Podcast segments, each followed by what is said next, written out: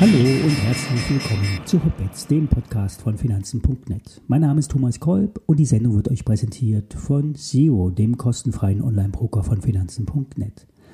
Alle nachfolgenden Informationen stellen keine Aufforderung zum Kauf oder Verkauf der betreffenden Werte dar.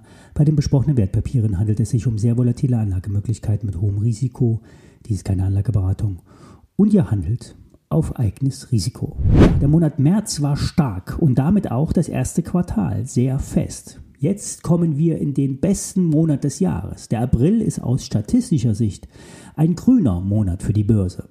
Dass das aber nicht jedes Jahr so ist, hat der April letzten Jahres gezeigt. Das war allerdings alles andere als normal. Das hing sicherlich nämlich mit dem Krieg in der Ukraine zusammen. Für die Aktienmärkte sind die Aussichten aktuell weiterhin positiv, zumindest aus Sicht der nächsten Tage. Ab Mitte April kommen die ersten Ergebnisse aus dem ersten Quartal. Traditionell beginnen die amerikanischen Banken mit den Quartalsreportings.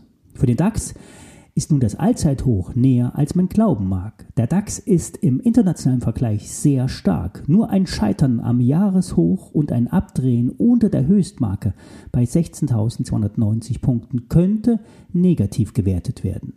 Die Stimmung ist allgemein noch negativ. Vor Wochen gab es gefühlt die Finanzkrise 2.0 und jetzt war das alles doch nicht so wild. Wir werden sehen. Ich werde versuchen, oben zu shorten und ein paar Punkte aus dem springenden Känguru-Markt zu schneiden. Ein Markt geht nie gerade nach oben und nur selten steil nach unten.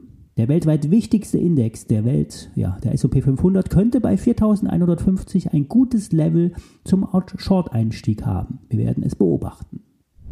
Eine Aktie, die stark schwankt und trotzdem aussichtsreich ist, ist LPKF. Der Laserspezialist hatte immer wieder mit Projektverzögerungen zu kämpfen und die hauseigene Lead-Technologie kam nicht so schnell zum Tragen wie ursprünglich vom Markt und vom Unternehmen selbst erwartet.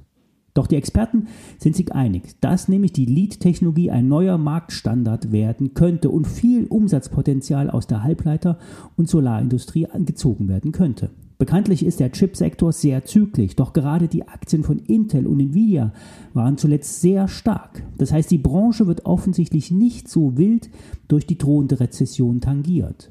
Die Analysten von Haug Aufhäuser bestätigten die Einstufung äh, Kaufen für LPKF. Das dritte Quartal des Geschäftsjahres sei stark ausgefallen. Das Kursziel wurde mit 23 Euro angegeben. Zudem überzeugt der Ausblick die Analysten. Der aktuelle Kurs ist mit 9,30 Euro sehr weit vom Kursziel entfernt.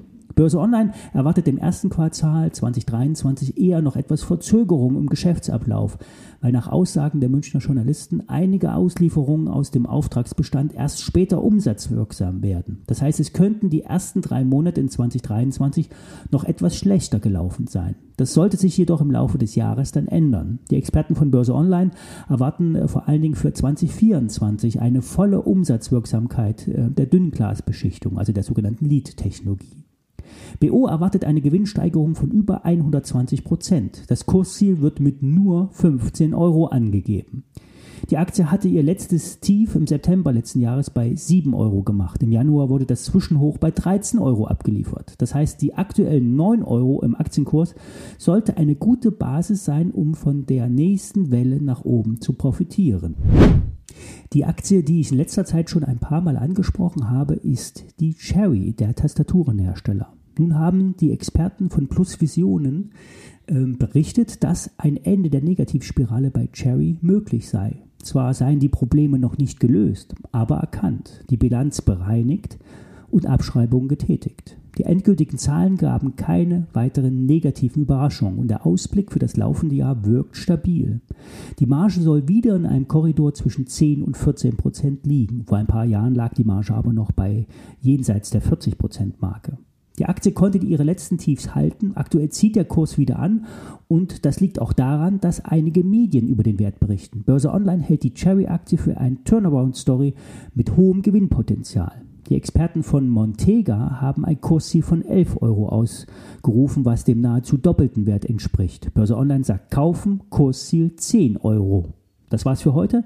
Ich werde mich die nächsten Wochen ferienbedingt etwas unregelmäßiger melden. Wenn ihr Aktienwünsche habt, schreibt mir gerne eine E-Mail an hotbets.finanzen.net. Viele Grüße.